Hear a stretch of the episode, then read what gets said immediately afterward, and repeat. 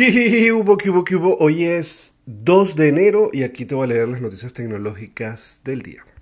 Bitcoin rosa ya los 32 mil dólares por Bitcoin y el Ethereum casi 800. Ayer la MTA, que es la encargada del metro de Nueva York, anunció que ya todas las estaciones eh, están listas para implementar el pago sin contacto. Es decir, que solamente con teléfonos inteligentes, con reloj inteligente, con artefactos de este estilo que puedas pagar con Google Play o Apple Pay o Samsung Pay o todos estos Pay. Y también con esas tarjetas que son de débito o de crédito, pero que son de contactless, o sea que con acercarlas inmediatamente ya se genera el cobro.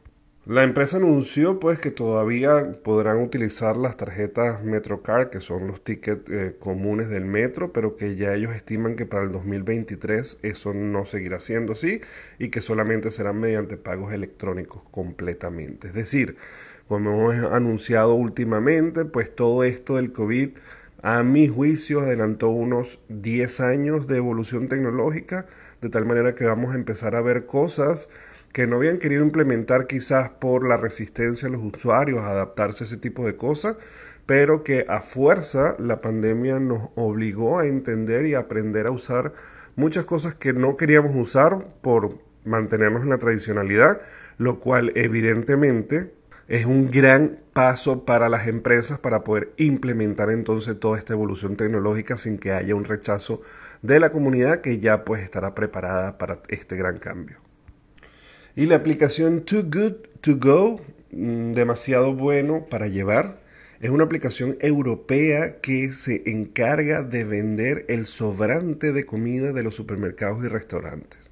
No lo que la gente no utilizó, sino simplemente lo que quedó intacto sin vender y que no puede ser almacenado mucho más tiempo o no pudiera ser vendido por políticas del restaurante o del supermercado. Entonces ellos decidieron preparar como una especie de combos o de paquetes donde la comida está completamente en buen estado, excelente estado, sin que nadie la haya utilizado ni tocado, pero te lo venden unas tres o cuatro veces más barata que lo que costaría la propia comida en el restaurante o en el supermercado.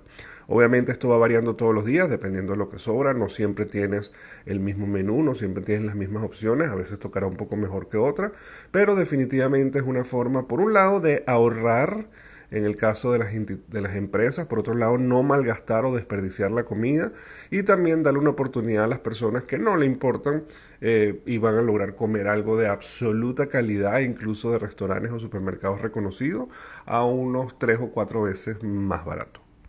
Por ahora, eh, Too Good To Go está implementándose únicamente en Europa, es una empresa danesa, pero quien quita que veamos algo de eso pronto en Latinoamérica.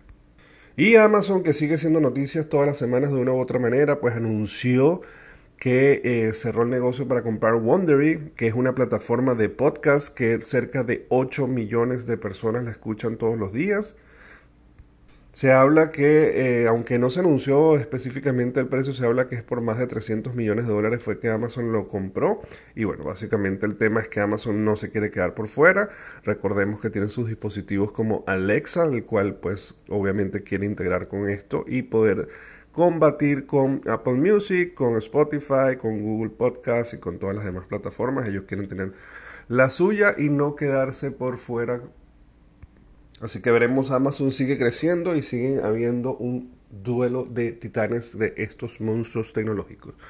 Bueno, señores, muchísimas gracias. Eh, ya saben que me pueden seguir eh, en todas las redes sociales como arroba el gordo circuito, suscribirse al canal de YouTube o de Spotify para que lo reciban todos los días y nos vemos mañana. Bye bye.